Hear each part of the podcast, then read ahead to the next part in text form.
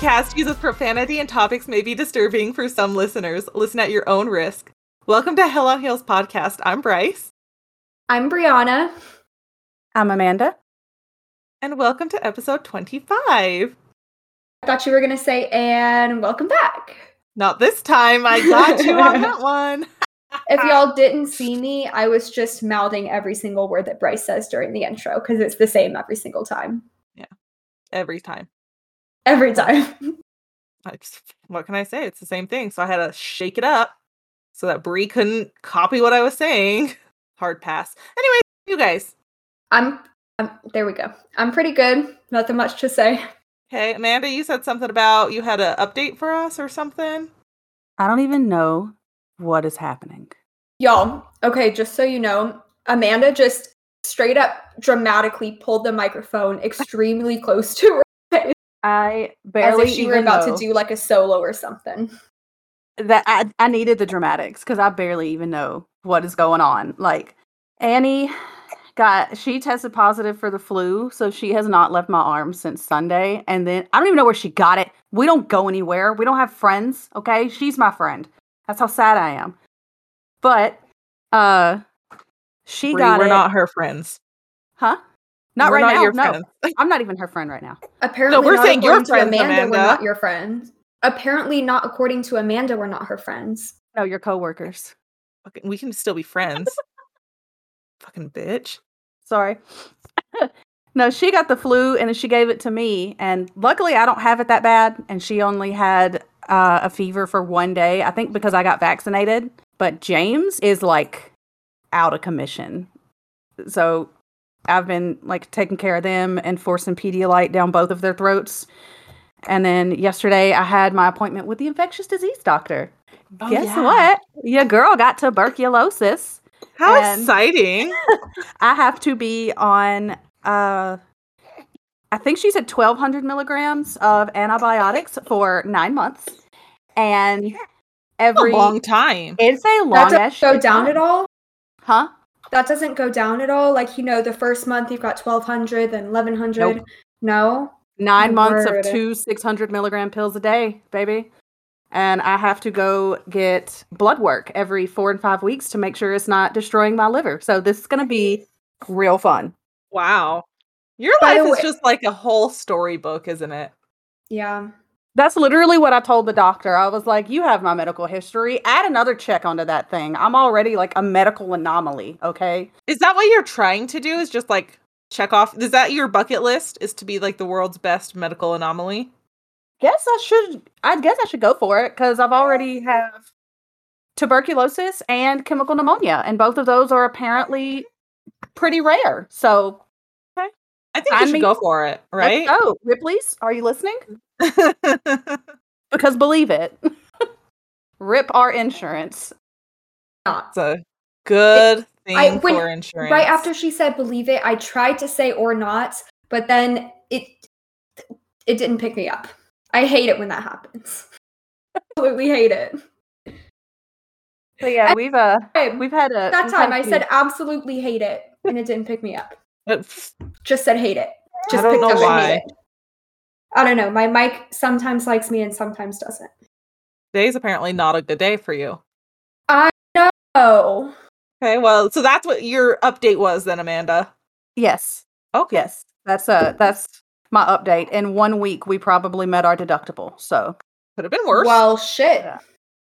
last year I did it in January. So this year I got to try harder next year, I guess. yes. I would like it met by January 1st next year.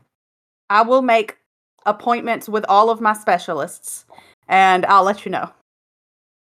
I should Um, take care of it. But most specialists are closed on New Year's Day, right? Probably. So you'll have to do it on January 2nd. You're gonna have to do an emergency room visit or a surgery scheduled on the first. Oh, well, that is some good news. Well- Actually, that reminded me they postponed my colonoscopy. Oh, Well, Out all nine you gotta do, all you gotta do is just you know have your finger cut off, and then you can get an emergency and then you can have your own finger tornado. Wait, finger tornado. what is Hold on. that? The, That's her what grandma granny has. a- has. yeah, Oh. that's what I've called it. That's what No, I'm gonna o- obviously you you, know what? want it to be put back on, even if it looks like this. Do you see that? I already have. It's okay. A good manicurist can fix Wait. that. A good nail tech, she can fix that right up. There we go. Perfect. It's back to normal now. I already have one. No, I want the whole thing gone. Like, let's go cuticle up. If we're gonna do this, we're gonna do it right. Yeah, put it in your jar, and then you can scar Annie and her children coming or going forward. Perfect. oh my god! I can have a whole shelf. We can get it. Okay, first I got to get a mantle and a fireplace. But on the You- mantle, Go. I can you have are a going jar to of damage my that teeth. child. Oh, she's fine. She's my child. Uh. we can have my teeth and then her teeth and then my finger. Okay, no, but then how are you going to reference the tooth fairy if you have her teeth? Oh, Is the won't- tooth fairy then going to be a thing? Do you know how decided yet. expensive the tooth fairy is? You got to do like fifty bucks a tooth now. dude? Yes, like All right, so let's get into the story. Oh, I don't get Rice? to do updates. What? Oh, did you don't not do them? No, Oh, I'm so sorry. We've been talking for like 15 minutes. I'm so sorry. Not allowed to give updates. Never mind. I'll move on. leave Hashtag Kendall sorry, alone. not sorry. I don't Okay, even know where that you hashtag started from, but every time I say sorry, not sorry, I feel like I have to include the hashtag. All right. Well, no, I don't really have updates. I was just giving you a hard time. Do I have? Updates? Okay, no, we No. we really don't even care about your updates, so see you later. So I can cut all this shit out and make it seem like Brie was never even here. okay. Um. Yes. So let's get into the stories. So last week we were still a little off on our schedule. This week we're getting back to our normal rotation. Maybe no. And so I am doing true crime this week, and Amanda. It, nope, not Amanda. Wait, Yes. who's doing? Yes, Yes, Amanda's doing paranormal. Okay. Yeah, Why when I do true crime, you do paranormal. Yeah, you would think I would know the rotation, but I don't. So it's fine. You're the one who told me that. Yeah. like I remember two minutes ago. What are you talking about? That wasn't even two minutes ago. That was like I know, but ago. that's it wasn't a month ago. It was like today. it was not today. I sent a text with what everyone was doing Yeah. today. Oh no, app. no, no! Like when you told me that whenever I do true crime, you're the one who does mm. paranormal. Paranormal. If I can fucking pronounce it right. Also, Bryce says that she promises that this story is true crime, but it takes a while to get into it. So just hold your bones. It's Do you gonna want to just tell the story too? Hey, you know I said that. You know I said earlier that I would have to say it. So Well, I had planned to say it, but oh, you took care of it. It's fine. So Yeah. sorry. Just send your notes over, and I'll do it for you. okay, good luck. And then you can research, Uh, you know, another true crime story for Sunday. No. Good try. No. So I already have to do paranormal story Sunday, so you can bite me. Okay. So, like Bree already prefaced, Hey Bryce, when are you gonna do Gypsy Rose? whenever I damn will please. Okay. So, like Bree said, is my story. She doesn't know what story it is. I just told her before we started recording. I promise my story is true crime, but you guys are going to think I've lost my mind for a minute. Too Okay. So, anyways, so the story I am telling is the story of Anneliese, Anneliese Michel. So it's uh, inspired a lot of films such as Requiem and The Exorcism of Emily Rose. Now, I found this story last week when I was researching a different exorcism. Anyways, so Anneliese, she was born in 1952, September 1952, as Anna Elizabeth Michel. She went by Anneliese. She was born in Oh, I forgot. to fucking googled how to say this word. Liebelfling, Liebelfing, Li- Liebelfling, somewhere Bavaria, Germany. Okay, Liebelfleen was my favorite. I don't think that's exactly how you pronounce it. Bavaria is how you pronounce that word. So Isn't it Bulgaria? Bavaria, B A Um, maybe I'm thinking of a different You might be thinking city. of Bulgaria. Bulgaria, Bulgaria. That's what I'm thinking of. Mm-hmm. yeah. Okay, you got it. Bavaria, Germany. We're really good at geography. Geography. We're the Good. best. Actually, I We're just got great my at master's in geography. Yeah, Geology. No, it would be Astronomy.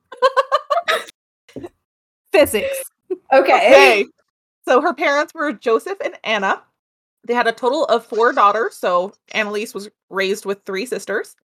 Um, she was raised in a very Roman Catholic household, like very, very religious.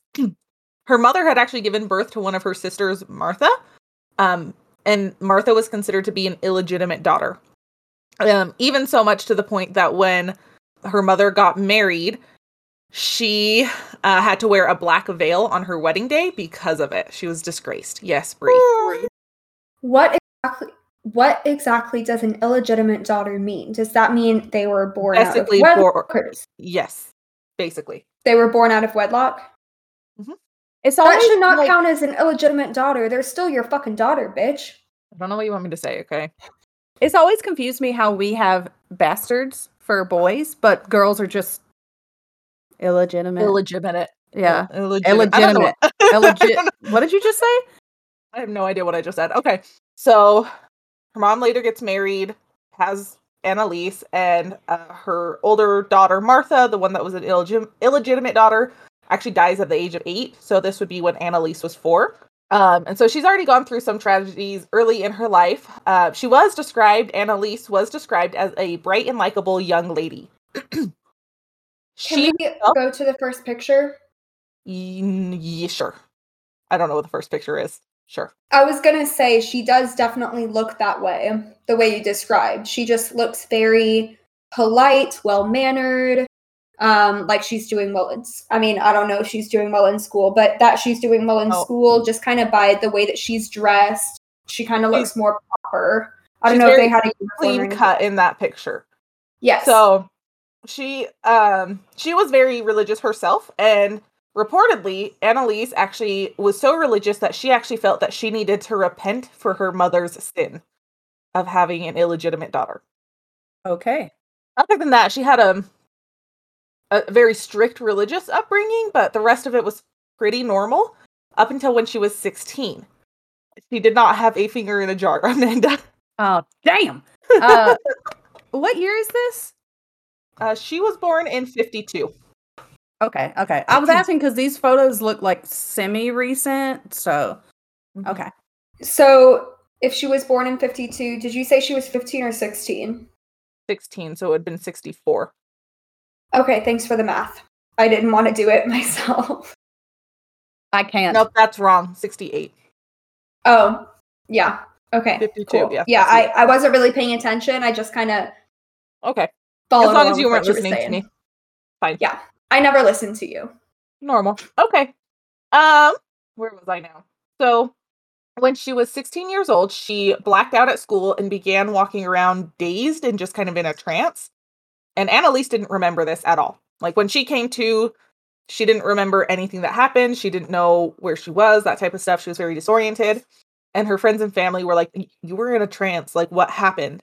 And so they kind of move on from this. And a year later, she has a similar occurrence where she woke up in yet another trance and she wet her bed and began convulsing. And so after that second episode, her mom takes her to visit a neurologist. And the neurologist diagnosed her with temporal lobe epilepsy. Now, according to the internet and the interwebs, temporal lobe epilepsy is the most common form of epilepsy and it has focal seizures. And um, basically, like those focal seizures, they last about two minutes. Generally, this is a disorder of the nervous system and it's in the temporal lobe of the brain and causes those pretty short burst seizures. Um, and they last about two minutes apiece, and then it can cause the seizures, loss of memory, and experience visual and auditory hallucinations. So it has a lot of things that come with that temporal lobe epilepsy. Do you know if she had any auditory or visual hallucinations during those first two? Nothing was said during the first two. Okay. I was just wondering because that's what she said the symptoms are. Yeah, so during the first two, nothing is said about having any auditory or, or um, visual hallucinations. But as time goes on, by 1970, Anneliese goes into a psychiatric hospital for this temporal lobe epilepsy. And actually, you know what? It's unclear if it's for the seizures or for the temporal lobe epilepsy or something else. Um, but she has suffered at this point in 1970, she suffers from a third seizure and she was prescribed Dil- Dilantin, which is an anti-seizure seizure medication. And this unfortunately didn't really have any effect on her on her seizures at all. Uh, soon after that, she does begin describing seeing devil faces throughout the day. So she's starting to see um, visual hallucin- hallucinations. This time she was prescribed Alolept, Aololept, Aolep. It's it's another medication that is um, to help treat treat a lot of different psychoses, including schizophrenia, disturbed behavior, and delusions. So not Why long would after, Be why would she be given that? I mean, I get well, that she's she having had, visual hallucinations, so they're trying to help manage but if that. but if she had, sorry, my question is if they if she had those during the seizures, then why wouldn't Throughout the day at this point, her throughout she's the day? it throughout the day. Oh wow. Okay, that's a lot. I didn't realize. And she's Mhm. not schizophrenic? Not diagnosed, no. Huh. Okay. Oh, she said not diagnosed, so that gives us kind of a a little preview into what she says next. Not long after this, she was diagnosed with depression. We, we okay with that bullet then? and soon after, she was diagnosed with schizophrenia No, or some other form no, of de- of seeing or hearing delusions. kind of. don't. Uh, What did I tell you? Sorry, I guys. Keep going. Diagnosed. I'm actually uh, very interested. Keep going. so she sees these hallucinations and she sees them a lot while she's praying.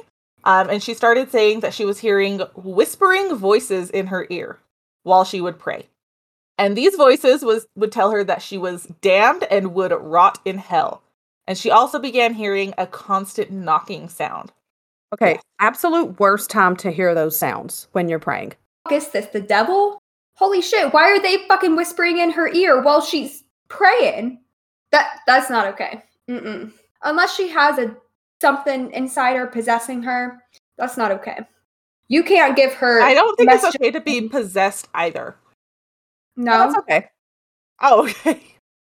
Amanda approved it. You can go ahead and be possessed if you want. It's fine. How would Cool, you cool, feel if you're throughout your daily life you would smell burning feces at specific times throughout the day? Better you are hell. disgusting. No, because that's what Anneliese started smelling. What kind of burning feces? Was it human? Was it dog? Was it horse? It I need Does to it know- not even matter? Feces smells terrible. Burning Oh. feces. I don't know which type. It didn't tell me in any of my sources. Well, curse you. I'm What, do you want me to do? I can't do anything about it, okay? It's okay. We still love you. Anyways, so at this point, this caused her to just basically decide that the devil was possessing her. Okay. Okay. And also, something that helped with this is she went on a pilgrimage with a family friend. And during that pil- pilgrimage, the family friend said she smelled terrible. And she also uh, couldn't drink from a holy spring. And she could not cross a spot of the crucifixion or crucifix, something like that. So just because she smelled bad, this woman would not let her do those things, even though she, She followed could. that religion. No, no, no, no. Anneliese is the one that could not do it. So Anneliese stunk. Yeah, she could not drink the holy. Like she had an aversion to it. She would not drink the holy water. oh, she would not okay. go to. My bad. I thought you were saying that this woman literally told her that she could not. Right. No, no, no. That's not that. And it wasn't a woman. It was a man. But Oh, my They- bad. no. This man. anyways, so she's she's like, "Yep, I'm possessed." Now, something just to keep in mind is that temporal lobe epi- epilepsy can cause. Oh, I didn't Google this word either. Geschwind syndrome, which is a disorder marked by hyper-religiosity, which basically means that it's like a psychiatric disturbance where someone experience experiences very intense religious beliefs um, or episodes that interfere with their normal function. And she was already very religious, and so they're thinking, okay, this temporal lobe epilepsy could be causing her to have this, and she's kind of attributing her symptoms to being possessed, that type of stuff. After she leaves the psychiatric hos- hospital, her health and her depression, it's just worsening at this point. She's not having it. Long term treatment was having no effect for her. Uh, by the time she was 20, she was completely intolerant of Christian sacred places and objects. And in 1973, she had graduated. She began going to the school of the University of Würzburg, and she was actually going to college to become a teacher. So, like, she she had her goals and her um, aspirations, and um, her classmates at the university, they kind of go on and say, well, we just thought she was really religious and she was very withdrawn and kind of overly religious. So that's how they end up describing her. And so she spends five years in total taking medications, doesn't give results. And so she's getting more and more frustrated.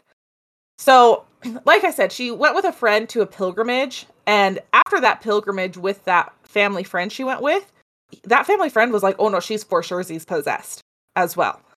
So, like I said, it was based off of her inability to walk past a crucifix. She refused to drink water from a holy spring and really uh just weird things and they're like there's something wrong. This is definitely a paranormal story. No, I it's don't not. know I what you're promise. I promise. Okay. So after this, Anneliese and her family, they're just like, okay, so she's possessed. Let's consult some priest and request an exorcism. I, it, She I gets swear an to God, exorcism. I swear is an God, exorcism. I swear, you got to give me a few more minutes or pages. Yes, Amanda. I think she's being poisoned. Okay, great theory. I enjoy it. So, they're uh, where was I? Uh, Bree distracted me. They This request an exorcism, and they're actually declined. Like the priests are like, "Mm, maybe you should just continue your medical treatment, and they're like, no, she's possessed, and so her her symptoms keep worsening, and they they meet Father Alt, and Father Alt he's quoted saying uh, this is a direct quote from Father Alt, and it says, Anneliese told me, and Frau, Frau Hein confirmed this, that she was unable to enter the shrine. She approached it with the greatest hesitation, then said that it would that the soil burned like fire and she simply could not stand it. She then walked around the shrine in a wide arc and tried to approach it from the back. She looked at the people who were kneeling in the area surrounding the little garden, and it seemed to her that while praying, they were gnashing their teeth. She got as far as the edge of the little garden that she had to turn back, coming from the front again, and she had to avert her glance from the picture of Christ in the chapel of the house. She made it several times to the garden but could not get past it. She also noted that she could no longer look at medals or pictures of saints. They sparkled so immensely that she could not stand it.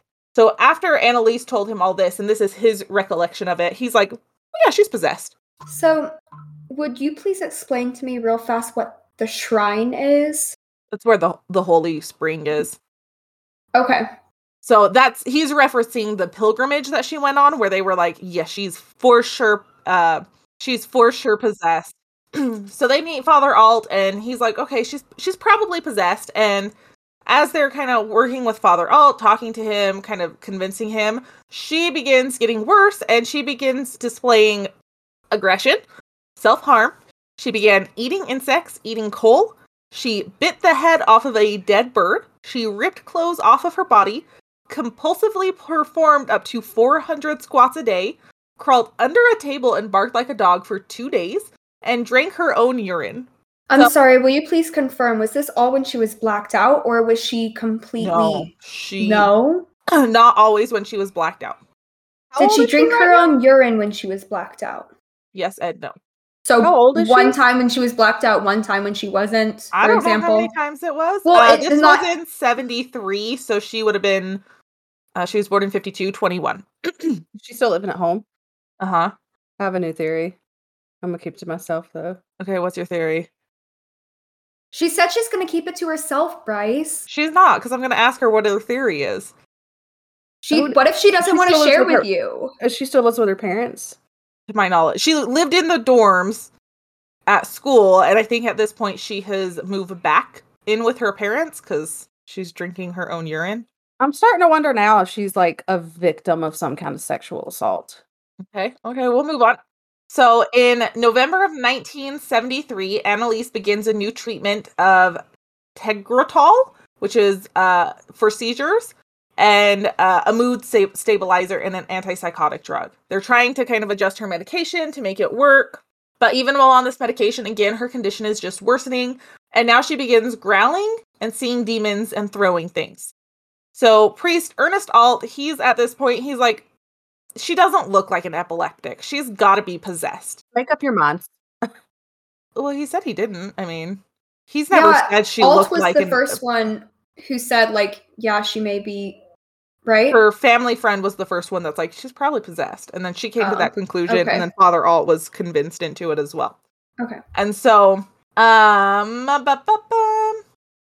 so he claims that he's like, I've never seen her have a seizure, never. So I don't know. I don't know what you guys are talking about. And in 1975, Anneliese actually wrote to Alt stating, I am nothing. Everything about me is vanity. What should I do? I have to improve. You pray for me.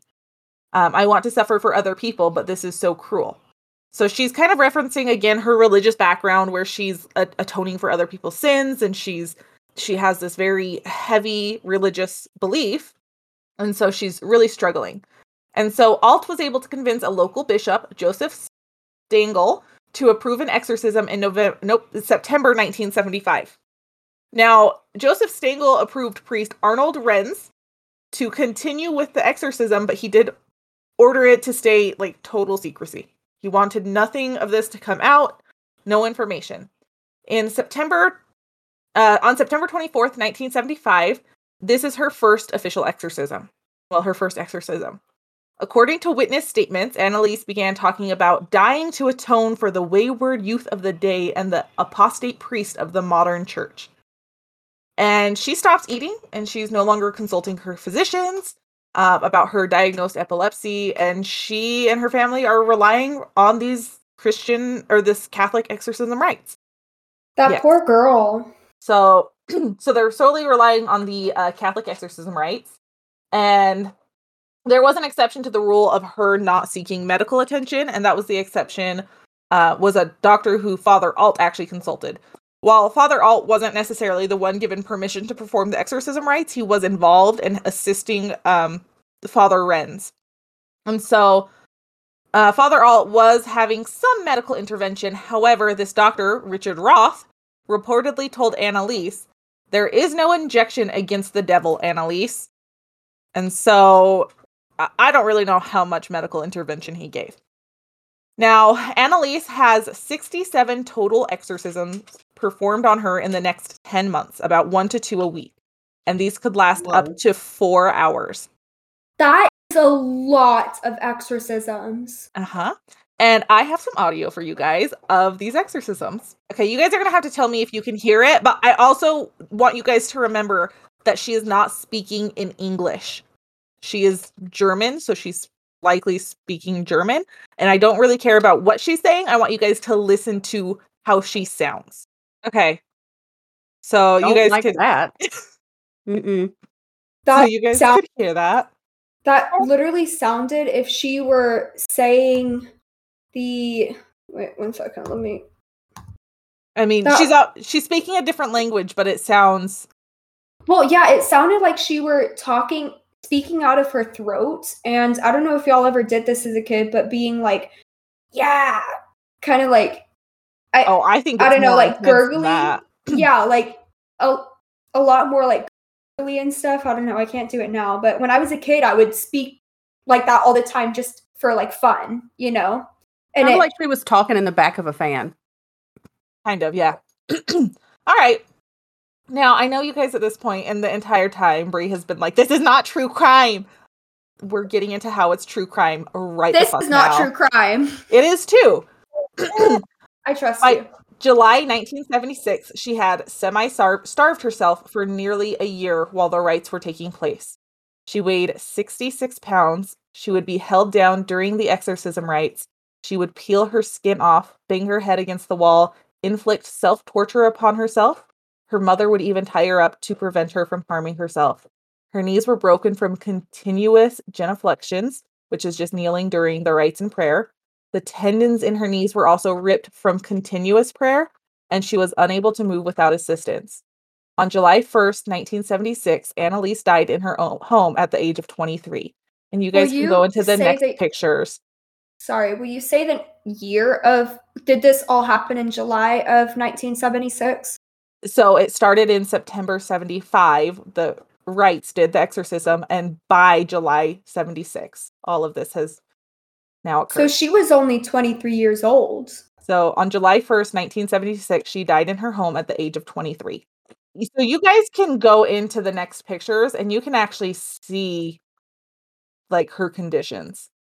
That is so sad. She was 66 pounds. 66 pounds She was tiny. She looks tinier uh, than when she was younger. Mhm. Yeah, no, she looks like she's lost a shit ton of weight in her face. Oh, Like, she has. For sure she has. She's 23 and weighs 66-ish pounds. holy um, shit. That poor woman. Autopsies or autopsy reports show her cause of death as malnutrition and dehydration.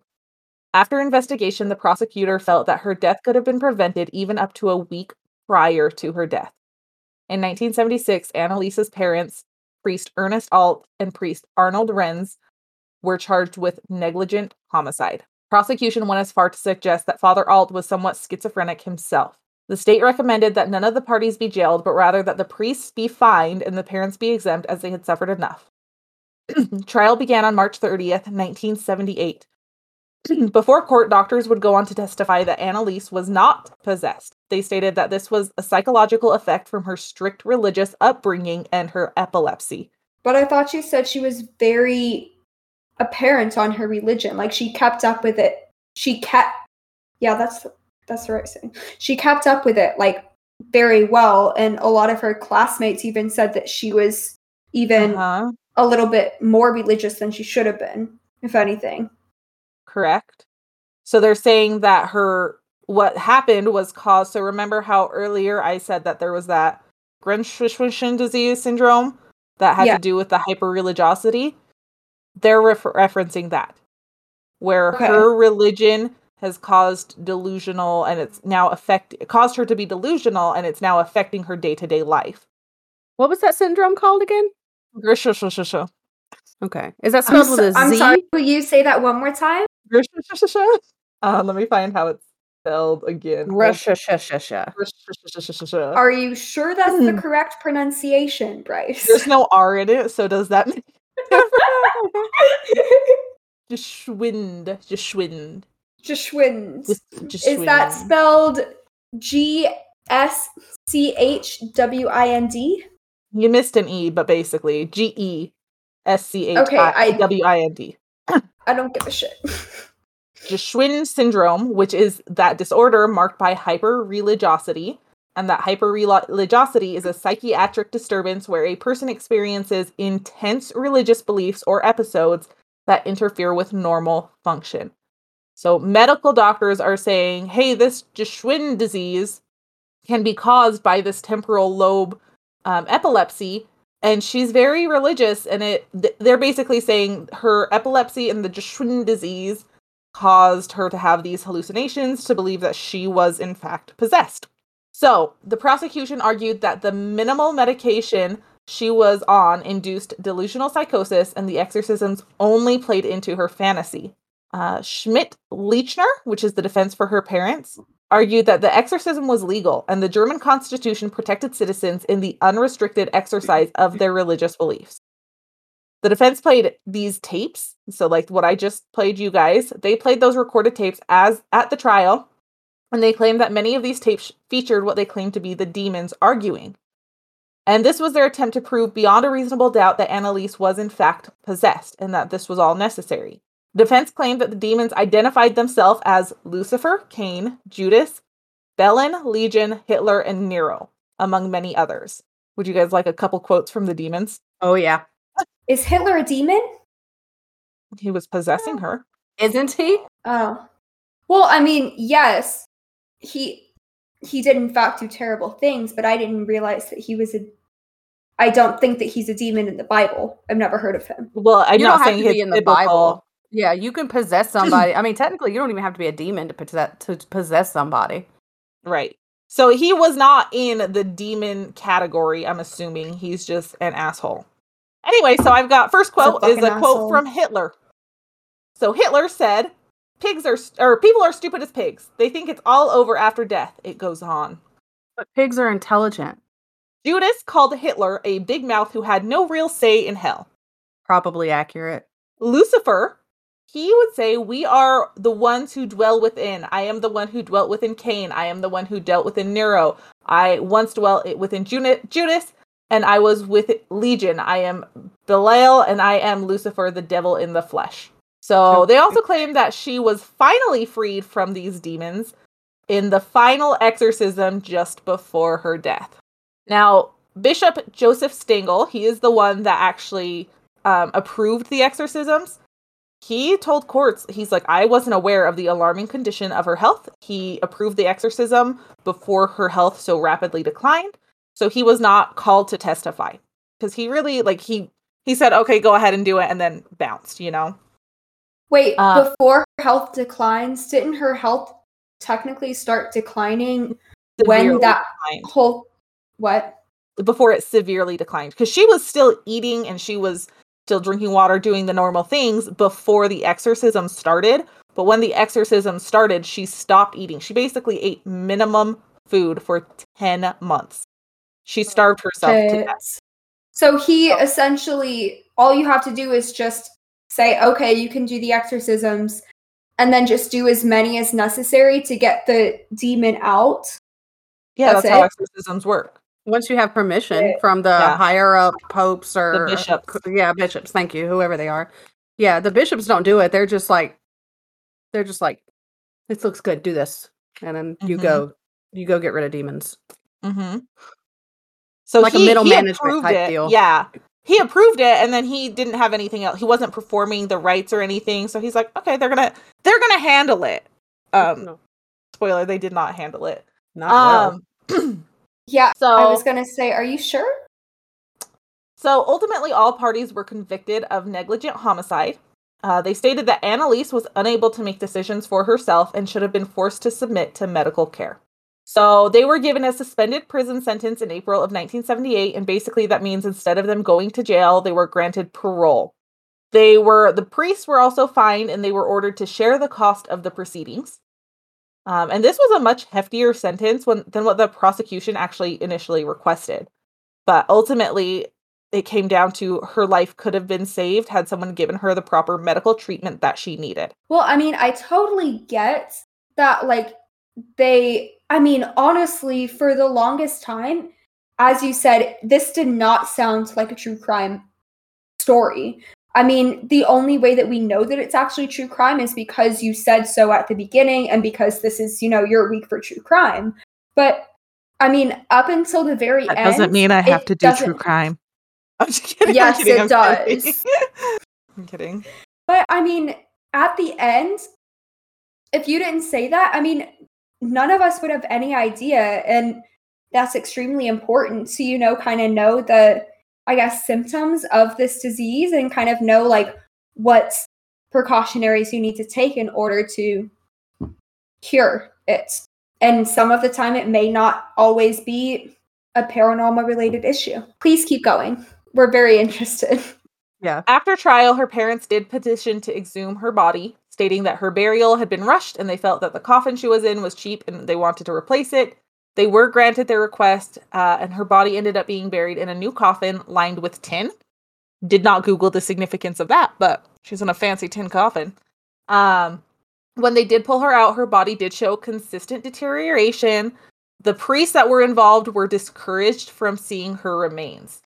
Um, her gravesite later would become a pilgrimage site. A lot of people would use it, and they kind of used her. Some Catholics used her as an icon um, for those more who felt that more modern and secular interpretations of the Bible were actually distorting the real ancient and spiritual truth that the Bible contains. So they're basically like, look what happened to her. They didn't understand what the Bible actually said, and now she's dead. Yes, Brie. Do you know why the priests were discouraged from seeing her grave? Because they were just found guilty of negligent homicide. Okay, fair enough. But I, Yeah. I wonder I wondered if there were a deeper meaning to it. That's all.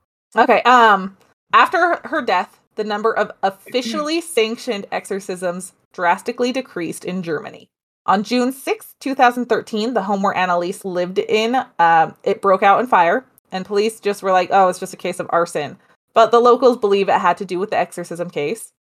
And uh, an excellent quote that I found from allthat'sinteresting.com, and this is verbatim what they have because it was too good to change.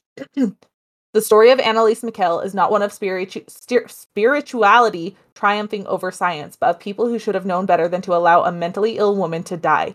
It's the story of people protecting their own beliefs, hopes, and faith onto a woman's delusions and the price that was paid for those beliefs. Oh, that is interesting. Dot com. Yeah, shit. That's that actually hits fucking hard.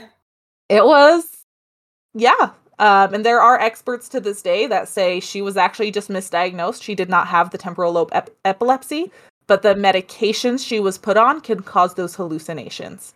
You're fucking kidding. So uh, that's not that can't be confirmed. That's just those uh, professionals' opinions to this day. Um, and that's the story of Anna Anneliese Michel. Shit. I mean, given in the 1950s and 60s, we know that during that time, a lot of like psychological, what am I trying to say? Mental illness. Yeah, a lot of mental, thank you. A lot of mental illnesses were kind of being studied, but at the same time, like the fact that they just let someone die because they thought that it was someone possessing them or something possessing them, that's just straight up not okay. I mean, they should have hmm. had that under control. And I bet you this has happened thousands of other times, considering how long we've studied mental illness and how long the Bible or any other religion for that matter has been in place. But it just, oh my goodness, that terrifies me. That's so sad. Well, it's actually relatively. I mean, it's the '70s, and it's not like Yeah. yesterday, but it's Well, still I mean, relatively I- recent. And so, based off of that, I mean, there's medical advances, and they should have known better. That's all it comes down to. Is they should not have allowed her to continue the rites, knowing that she was not in a healthy place.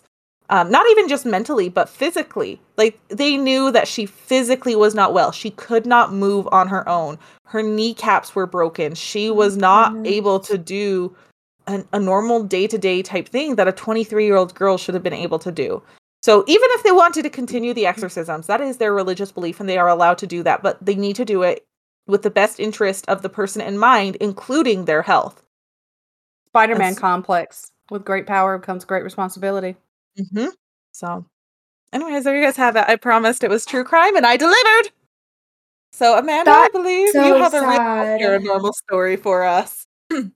Yes. Um, I today am going to talk about. Mothman.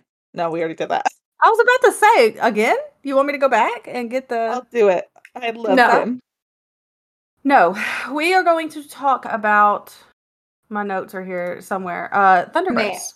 Birdman. Oh my- yes! Fuck yes! Okay, honestly, I've never heard that saying before, but for some reason, when I saw the first picture, automatically I thought Thunderbird. There, uh, we're there's two different types of Thunderbirds, and I'm going to talk about both of them today. Okay, if we're getting like all technical with it, there's two different types, and I got a little bit of both. Okay, I'm not in the pictures. Time out. I'm gonna panic if I'm not in there right now. I thought Okay, about reading it Did you- really fast, Did you but I just gotta. say if I'm not in there right now? Like in the pictures. Wait, but why would you be in there? to look Like at in the drive to look at them. I She actually, literally meant, yeah, you know, I've actually experienced the Thunderbird and you didn't put me in there, so fuck you. I am a Thunderbird. Thank you. No, I I'm thought teasing. you literally meant, there we go, that you have experienced one, you put it on social media, you've got the picture, you've got you literally like right next to the Thunderbird. Why the fuck am I not in the pictures? No, not definitely not what I was saying. Bryce, did you literally just put your profile picture no, I did that. in episode 27? I did that. You're welcome. oh my god, y'all are the best. I did not do that, but I will take it. Bryce the Thunderbird. So now that you're in there, Okay, Bryce, next time that I that we post this picture, I'm going to do like a little tiny detail so that you know you can't really see it, but you know, if you really look for it, you'll see the Thunderbird. And all Okay. of those who are listening, if you comment where the Thunderbird is, um I, I don't know what a reward is. You get Patreon free for one month. We're not agreeing to that, but thank you. I don't know if that's an That's by. Brianna. I don't think I can Um, do that on Patreon Bree- either. Bree will pay for your Patreon for one month. She will and- Venmo you five yes, exactly. I'll Venmo you three, five, or ten dollars depending on which one you subscribe to. Okay, gonna the end. out, like- Anyways, Fifty bucks in twelve minutes. first one, first one to first one to do it. First one. okay, Amanda, continue. I'm excited for Thunderbird. Okay, so like I said, there are there's the Native American lore, the Thunderbirds, and then there is the cryptid. They're kind of different, but they do have some similarities. Now I'm going to start with the Native American lore, and just go with me because we got we got. There's a lot of words I had to Google and listen Is to. Is that the one lot. with the eyes? The Yes. eye like things and They do looks have like eyes. they're on top of a shark. I have no idea what you're talking about. So why don't you It looks- start? why don't you you, start about your the picture? Yes. Yes, the first two are the Native American versions of the Thunderbird. This is how they are most often represented, and they're actually found a lot on totem poles. Which, fun fact, in I think fourth grade, I had to do a project, you know, like a class project on uh, Native Americans, and me, quotation marks, my father did the entire thing and wouldn't let me help actually whittled a totem pole. So that was pretty cool. We had a Thunderbird on there. And after doing all this research, I now know that it was not accurate at all. But here we go. So the Thunderbird is Native American lore, and multiple tribes believed in Thunderbirds. I'm only going to co- cover a couple of those specific tribes today because if I couldn't find multiple sources, I didn't want to state it and risk messing that up most, if not all, of these Native American tribes believed the Thunderbird was a great spirit in bird form. It was often credited with watering the earth, which allowed vegetation to grow, because a lot of tribes believed that the Thunderbirds controlled the rain. It was sometimes depicted with a second head on its stomach, but I couldn't find any pictures of that. Almost every single one of them I found they're one of these two versions. The Algonquin peoples, they are located in the northeast US and eastern Canada. They believe that the thunderbird creates thunder by flapping wings, its wings, which is pretty much standard for every Native American tribe that I talk about. They believe that it created thunder by flapping their wings, and it created lightning by blinking its eyes. And they use this lightning to fight creatures of the underworld because they believe that the Thunderbird kind of is uh, the protector of the above ground. And two different things I found one was the underwater serpent, and the other was the underwater panther. Those two creatures control the underworld. The Ojibwe, they believe that I could not find a pronunciation for The this. OG. Ojibwe. The o- the OG. The OG. Ojibwe. the original. I don't know about that. I'm just not trying to offend anybody. Might be. I didn't Uh, mean to offend anybody. I just heard OG, so um this is I don't know. I'm sorry. I could not find a pronunciation for this. I tried. it was they believe that it was the Thunderbird was created by Nanabozo and this is a tricky spirit and it's common in First Nation stories. They believe that Nanabozo created Thunderbirds to fight the underwater spirits, like I said earlier, but they also believe that the Thunderbird punished humans for being immoral or breaking immoral laws. It did not go into specifics on what these immoral laws were, but I would probably die. So, they were also believed to follow normal avian migration patterns. So, they flew south in the fall, which was apparently the end of the underwater spirit's most dangerous season. And then they flew back to their homes in the spring because I guess everybody likes a good vacation. Yes, Brie? why do you say that you feel like you would be punished under the immoral laws? Oh, I was just making a joke. Oh, okay. I didn't know if you knew like one of them or whatever. No, I was just making a joke about me being immoral, but I actually stick pretty strongly to my morals. So I would probably still be alive. Who's to say? I don't know. The last tribe that I'm going to talk a little bit about is the Menominee, and they're found in northern Wisconsin. Theirs was kind of my favorite because they believe that there was a big mountain floating in the western sky, and a hundred thunderbirds lived on that mountain.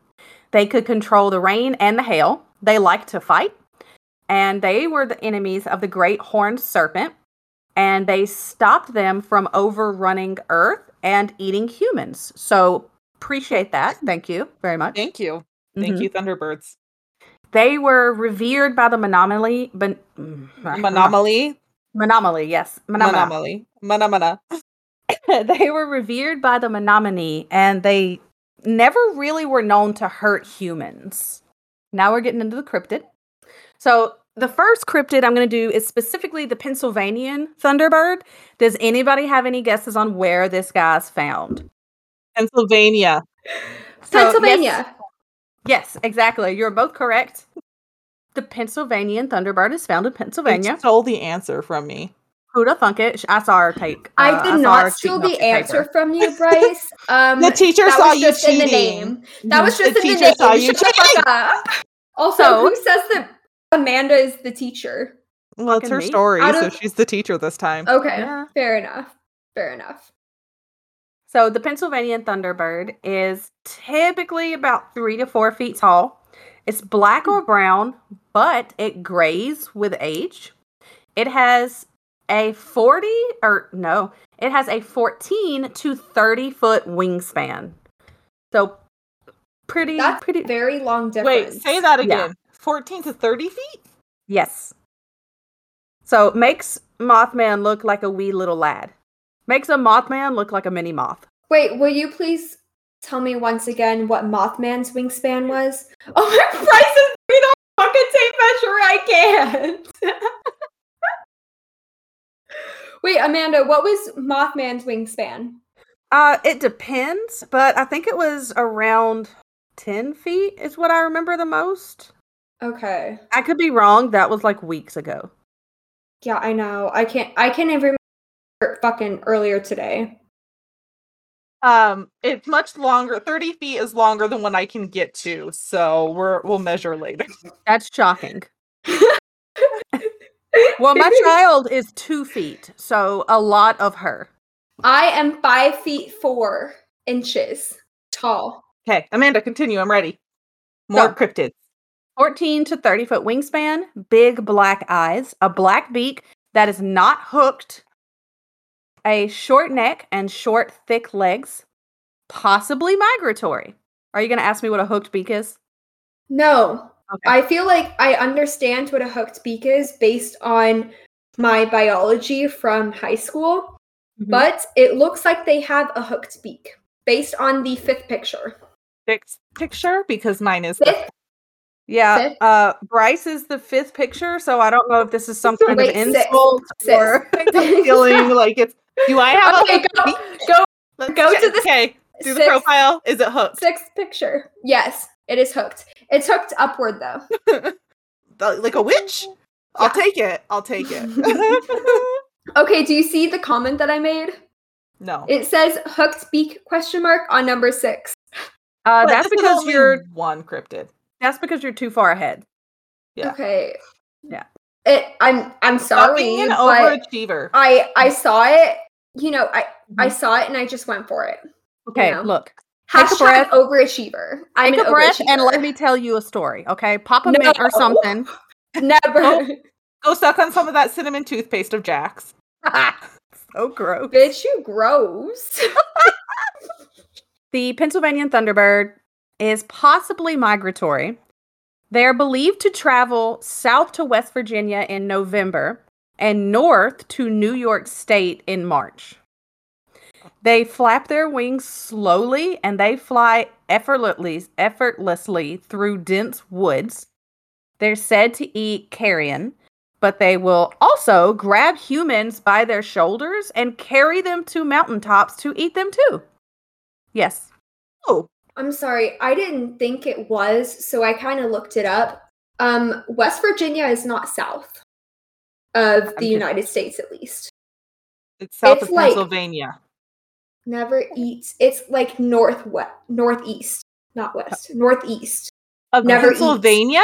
Well, I, I I don't know where Pennsylvania is. I haven't looked it up. I'm not a geography major, and I know that I said that earlier, but sorry, not sorry. I'm I'm not. Pennsylvania's north. Pen- okay, but at the same time, West Virginia is not south by any means. If you Of look it up on a map, well, I mean, I guess yeah. That's what she's referring to. Okay. Because the Pennsylvanian Thunderbird lives in Pennsylvania. And so it Oh. flies south to West Virginia. We're struggling through this geography. I can't. Well, I'm, excuse me. I just wanted to know where West Virginia was because Here. Here, let me let me pull up something for you that'll make it a little bit clearer. So please.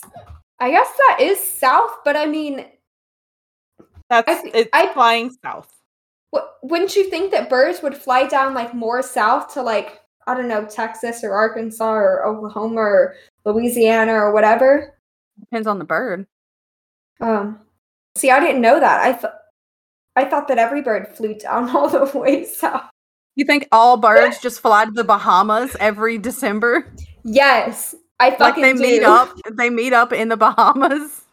No, no, no, no. They That's meet what up we in should be Texas doing. because everything is bigger in Texas, including the bird population.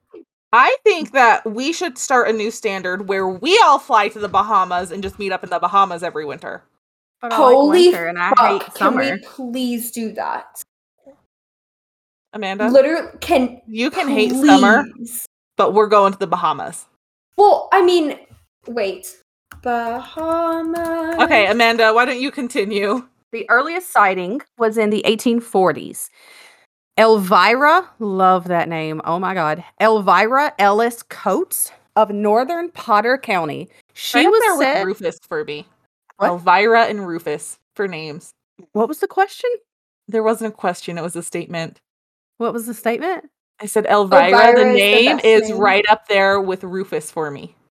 Is Rufus good? Is it like a Yeah. Hector? We talked about it last week, how last episode. Yeah, time we no, talked. I actually, I definitely remember this conversation where Bryce was like, Rufus is the best name. And I didn't say it was the best. I just said that we had to make a pact to all name our next children Rufus. that's it. That that was the one that's essentially Bryce saying this is the best name. I, it's not the best name. I already have my name picked out, but it's fine. Uh, The only sorry, name I really remember is Hector. I don't know why. That's just really stuck up in there. For some reason, I hmm. don't remember Because that wasn't even about a that na- name. because we didn't talk about a hectare. We talked about hectares, which is a unit of measure. Oh, you're right. That was from my story, wasn't it? I remember. No, remember. it was No, from my was from the emu emu Wait, that was from your story. Yes, you're And right. a hectare And then is 2.4 acres, which apparently I just can't forget now. Elvira Ellis Coates, she is supposedly the first person to have seen a Thunderbird, and she knew what it was by listening to stories told by local Native Americans. And like I said, this is way back in the 1840s. Hiram Cranmer, this is that third photo. Love him. He's considered the biggest champion for Thunderbirds, according to pawilds.com. Cranmer was interested in all things paranormals, like ghosts, UFOs, monsters, Thunderbirds. Cranmer was he was living for it. We're a fan. Yes. Okay. We would have gotten along. He would have been a special guest on one of our episodes. Uh a thousand times over. Yes, I would love to talk to this man. He would replace me. Never. I saw that look. He would totally replace me. Bryce, nobody could ever replace you. The amount of shit that you do for this podcast, I just want to say that you're amazing. We love you. He, well, you know what? Hiram can do it now. Um no he Shut can't. the fuck! all. Don't don't fucking cut yourself short, bitch. Go on, go on, Amanda. Hiram can't, and I will get into why he can't. Um Get the feeling he's dead. well, I mean, this is in the 1920s, so Get the feeling he's dead. He claimed to have seen the first Thunderbird, his first Thunderbird, in 1922, but he saw five total in his life. One source uh, stated a specific sighting for Cranmer was on March 27th, 1957. He watched a giant bird flying at about 500 feet around Renovo, Pennsylvania. And he described it as grayish with a 25 to 30 foot wingspan. So, pretty damn big. And they actually got multiple reports of this bird uh, in the area for about three more weeks from when Cranmer saw it. Yes. So There we go. I know that with humans, a lot of the times, you know, like our body is kind of square shapes, like our wing, our arm span is kind of the same as how we are height wise, or, you know, like a couple of inches or a few inches shorter, a few inches longer. Is that kind of the same with birds, or were they smaller or bigger? Do you by chance know? I am not an ornithologist, so no, I'm not sure She doesn't study the devil devil's winged creatures. I Okay, know. Bryce, you're the only one who calls them that, so shut up. Cody calls them that too. Cranmer also claimed that thunderbirds inhabit northern Clinton County and southern Potter County. And he thought this because he saw a large flock of thunderbirds and he said that they could or I'm sorry, he said a large flock of thunderbirds could pretty easily hide in Potter County because it's so remote and it's just woods. And he was actually said by multiple sources to possess an actual photo, a real thunderbird. And it was given to Cranmer by a researcher named Ivan Sanderson in 1963. This was a black and white photo of a thunderbird nailed to a barn while the men, cowboys specifically, the men that killed it posed in front of it. You both probably know this picture. Go ahead, Bri- Bryce. It's, it's the Mandela effect. The picture doesn't actually exist, Yeah. but everyone remembers it. Mm-hmm. Oh, I'm sorry. I was I guess I was just waiting for her to finish and I heard you say my name, but I was I was dazed and confused. I personally do not remember this photo, but the way that she described it, a bird nailed to the that's so sad. What why It's would even you, why would you even do that? I mean, I I totally get you know the Mandela effect and that it may not have happened or it may have happened. That's just how we remember it. No, the picture I- does not exist. Yeah. But you don't know The that. no, the picture does not actually exist. I think someone recreated it based off of everyone's memories. Yep. But the actual picture that everyone remembers does not exist. Mm-hmm. Okay, but if we're going to get into the Mandela effect, that's like saying Fruit Loops with the OO is not the same as F R O O with the loops. TS is not the same as loops. Fruit Fruit Loops. it's not that it's not the same. The Mandela effect is that a collective group of people, like the majority of people, they remember things differently. But even if these people have never met, somehow still they all remember this the same They way. have the same memory. Yeah. Mhm. Which I'm actually gonna. I don't want to get too far into it because I'm actually gonna do a story on the Mandela effect. I've already I called dibs love that it. stuff. You son of a bitch. I already have my name on it, so So it was said to be given to him by a researcher in 1963. This photo is referred to as the Lost Thunderbird photo. It's considered a legend, and the people that actually believe that it was real in some point in time, a lot of them believe that it ended with Cranmer. In 1967, Hiram Cranmer unfortunately died in a house fire, which is why Bryce he cannot take your place here. And the lost Thunderbird photo was suspected to have been lost in that same fire. You can still look it up online, it has been recreated. Uh, but the original is either not real or never happened. Now, other sightings in Pennsylvania. wait, not real or never happened. Aren't those the same thing? No. yes, my bad. Uh, in 1892, near Dents Run in Cameron County, Pennsylvania, Fred Murray reported seeing a flock of birds that resembled buzzards, but way bigger. And these birds, he estimated, had a 16 foot wingspan. Around 1940, so big time jump here, Robert R. Lyman reportedly saw a a giant brownish bird standing in the middle of Sheldon Road, north of Coudersport. For some reason, he tried to get close to it, but it flew away. And as it flew away, he said it showed a wingspan of 20 to 25 feet. But regardless of that, it just like breezed through the woods, no big deal, no problem at all. In the spring of 1977, two school teachers, Debbie Wright and Sue Howell, saw a huge dark colored bird with a big beak while driving to Du Bois. On July 6th of 2000, so we're getting pretty recent here, Robin Swope watched a dark gray bird with a 15 to 17 foot wingspan fly over the Erie County Memorial Gardens near Erie, Pennsylvania.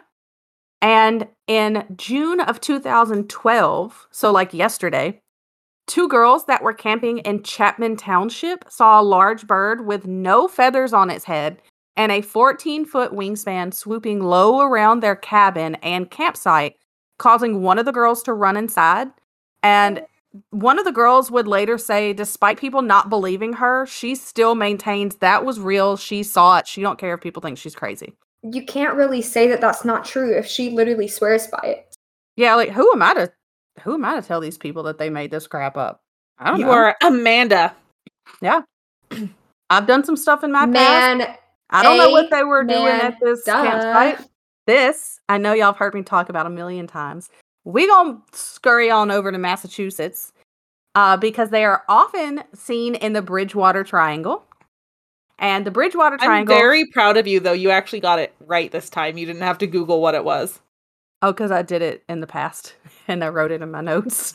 Yeah, but you've still had to Google it several different times. And I'm like, I don't know what the hell triangle you're talking Bermuda. We've already talked about it. No, the other B, the The Bridgewater. other, okay. hmm Such a B. All the triangles are just B's. So the Bridgewater Triangle is found in southeastern Massachusetts. It's a 200 square mile triangle, and the Thunderbirds are definitely not the only cryptid or strange thing here, but it's the only one I'm talking about today. So these giant, they've been described as giant birds and pterodactyl esque creatures have been seen flying in the Hockomock Swamp, and they have wingspans up to 12 feet. Brie.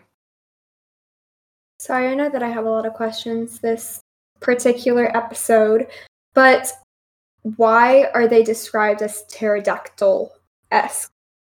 Some people say that they look like big birds, like the Thunderbirds, and some people say that they look like pterodactyls, like they have large heads with a spike coming off the back, and they're more leathery and less winged. Um, it just depends on the story. I've I saw stories of both, but I didn't want to get too far into the pterodactyl because that's a whole nother cryptid. Is the pterodactyls? oh, fuck yeah. oh yeah. Okay, there we go.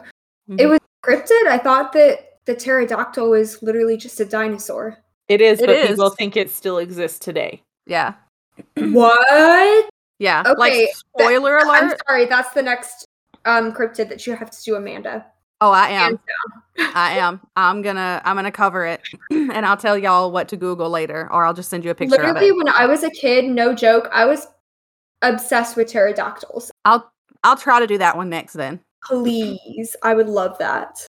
In 1971, police sergeant Thomas Downey saw a six foot bird with an 8 to 12 foot wingspan while driving in Mansfield, Massachusetts.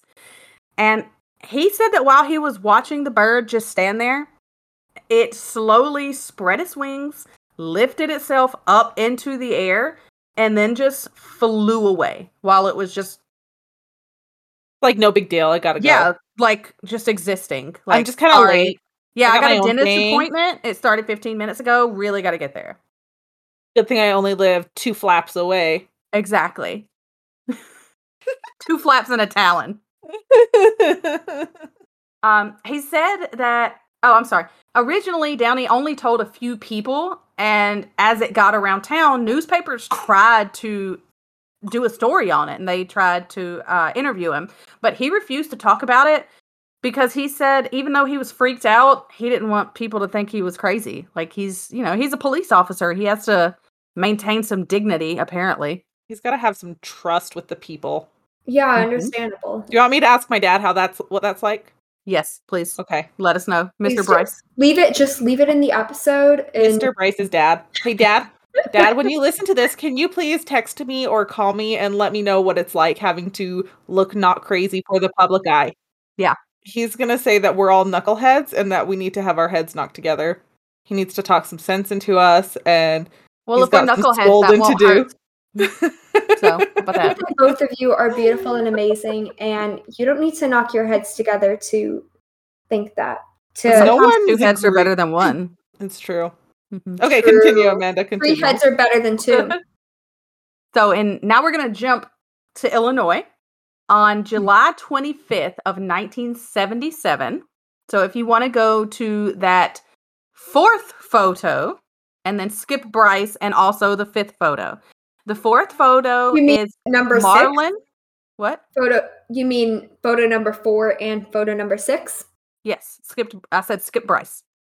The photo of the woman and the boy that is Ruth and Marlon Lowe, and then the very last photo is actually an artist rendition of what I'm about to talk about, and this is according to Sharon's description or Sharon's Wait. description. okay. Sharon's description. Okay. Who is Sharon's description. Sharon? Sharon. Uh, uh, I'm sorry. Uh, Sharon Sharon is the artist. That was Ruth's description. Okay. Wait, but but I'm sorry. In the photo, you said Sharon description. Sharon. Sharon is the artist, and this is based on the description. Okay. But we're calling them Sharon. because you called it Sharon. Shut the fuck up. okay. Oh. July 25th, 1977, Marlon Lowe is 10 years old and he was playing in fields near Kickapoo Creek. Love this creek already. And this is Kickapoo, yeah. like or Kickapoo. but Kickapoo? For oh, yeah, some or reason, I feel like but I I've like heard of that Kickapoo. lake. I don't know. I feel like I've heard of that lake before. Well, it's have a no creek. idea. Creek. What? Whatever. whatever. I've heard of Kickapoo before. It's in Logan County, Illinois. And as he was playing in this creek, two giant birds passed over. And before poor Marlon knew what was happening, one of the birds had swooped down and grabbed the boy by the shoulders and actually carried him a few feet before dropping him because uh, Marlon's badass mama Ruth was chasing after them, screaming and just like losing her mind. Well, goddamn, don't we all need a Mama Ruth? Yeah. Yeah, shit. There were several witnesses to this incident, and all of them described the birds the exact same way. There were two birds, black as coal, and they were uh they had long white ringed necks. So you see that white ring around them, around their necks. They had long curled beaks and a wingspan of 10 or more feet. One of the witnesses, his name was James D. Daniels, and he and his wife were visiting when they heard Ruth run outside yelling just like crazy. And he witnessed the birds trying to lift Marlon off the ground. And this is an exact quote. If I had just had a can of beer earlier, then I could have said I imagined I saw it, but I didn't have any beer that day.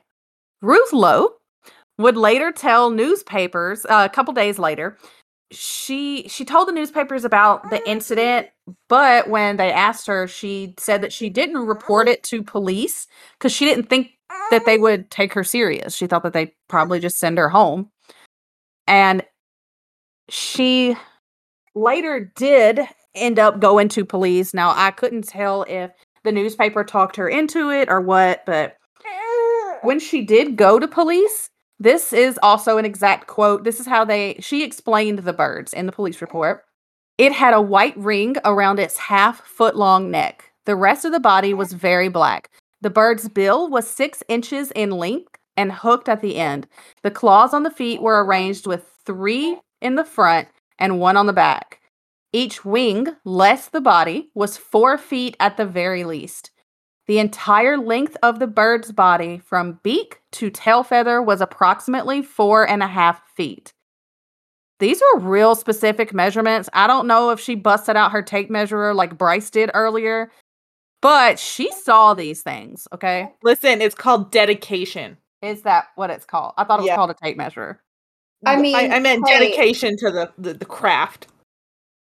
I mean, hey, if a bird is legitimately 1.5 to 18, the way that Google described it to me as, I mean, shit, that bird's wingspan would be so much fucking bigger. Now, Ruth said that later when she did tell law enforcement, she was treated like the incident was a prank or she was just delusional.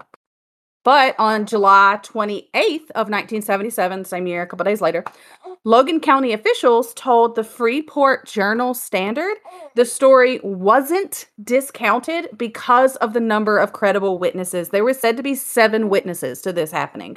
So, Freaking ton. yeah, the police couldn't just be like, oh, you're crazy, because then all seven of these people are crazy?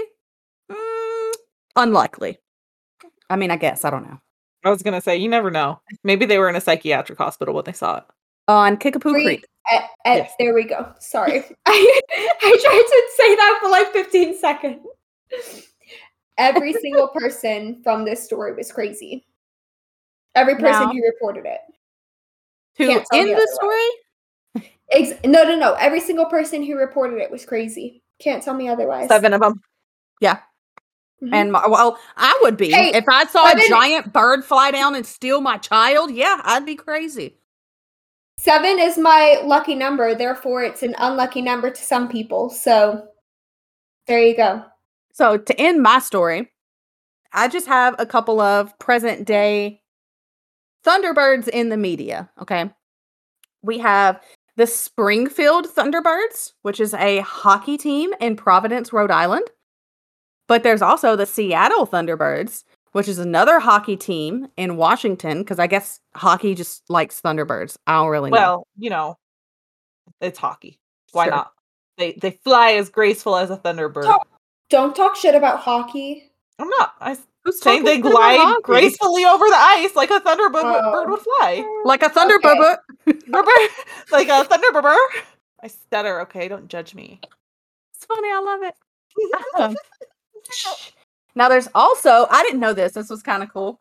The Thunderbirds are also a United States Air Force demonstration squadron, and they're assigned to the 57th Wing and based at Nellis Air Force Base in Nevada. I didn't know about That's kinda that. Cool. It is very cool. And obviously, there's a Thunderbird in Harry Potter, and it was a large mythical bird related to the phoenix. It could Oh. create storms as it flew, and it was highly sensitive to danger. I The don't one in- a thunderbird in Harry Potter. I think it was in uh, specifically Fantastic Beasts. Oh, okay, okay, that would make more sense. Okay. Okay, that does make more sense. I found it on like the Harry Potter, what Pottermore, I think. It was in the Harry Potter world, but not in the actual Harry Potter movies. And now, yeah, Yeah. okay, I remember. Yeah, the like. Harry Potter Yeah, saga. Harry Potter universe. Yeah, Somewhat. like the Marvel universe, but the Harry Potter universe. Yeah. Exactly. There's definitely a Harry Potter universe. If you say otherwise, then you're wrong. Now the Harry Potter Thunderbird, it had three pair of wings, so six total. And it was mainly white and gold, but it would change colors as it summoned a storm. So it would go from white and gold to electrifying electrifying blue, gray, silver, white, and even navy. And it's actually an Ilvermorny school named after the Thunderbird. Ilvermorny is like the North American Hogwarts. It was based in uh the United States. Wait, I'm sorry. I feel like I've definitely seen Fantastic Beasts, and I have not seen this the Thunderbird. I think that's what he was trying to release in Arizona in the first Fantastic Beast. Yes, that's exactly what it was. he yes. Um, what's his face? Newt Scamander. the person who Who wrote the book. Oh, the person who Okay, Yeah. I never the read main character in the movie, Newt Scamander, was trying to release the Thunderbird in Arizona. Yes, because in also in Oh. the Harry Potter universe, they are native to deserts, like in Arizona. Oh, okay. It was a long ass time ago that I actually like watched the movies. I never actually read the books or anything like that. That was a good one, Amanda. I, I like that one. I also just enjoyed the Thunderbirds. I do I love a good Thunderbird. I enjoyed your sassy shoulders this one too. I don't know why I unmuted to shimmy at you. Shimmy, shimmy, shimmy. because we had to hear it. Like it was a very intense shimmy, shimmy and shake. All right, everyone. Thank you so much for listening to Hell on Heels podcast. To see pictures from this episode, you can follow us on Instagram at Hell on Heels podcast or Twitter, Hell on Heels pod, or on Facebook by searching Hell on Heels podcast. You can find us on Linktree by typing in Hell on Heels podcast. If you want to support us, please like, review, rate, share, and subscribe on your preferred listening platforms. If you want to take your support to the next level, you can create or you can support us on Patreon so that we can create more content for you. Um, we are working on releasing specials for Patreon, things such as uh, game night, which we do regularly, as well as we are doing special stories on there as well. So you'll have exclusive stories on Patreon. If you have your own true crime or paranormal stories, suggestions, or just words of encouragement, please email us at helonheelspodcast at gmail.com. Thank you all so much for listening. Be sure to tell your friends about us so they, they start listening and subscribe and you have something to talk about and you guys can all become um, Thunderbird enthusiasts as well. Thunder boots. Alien enthusiasts. Uh, anyways, you guys can all become Hellions, is what we're saying. Um, and this has been Hell on Heels podcast. Bye. Bye. Bye.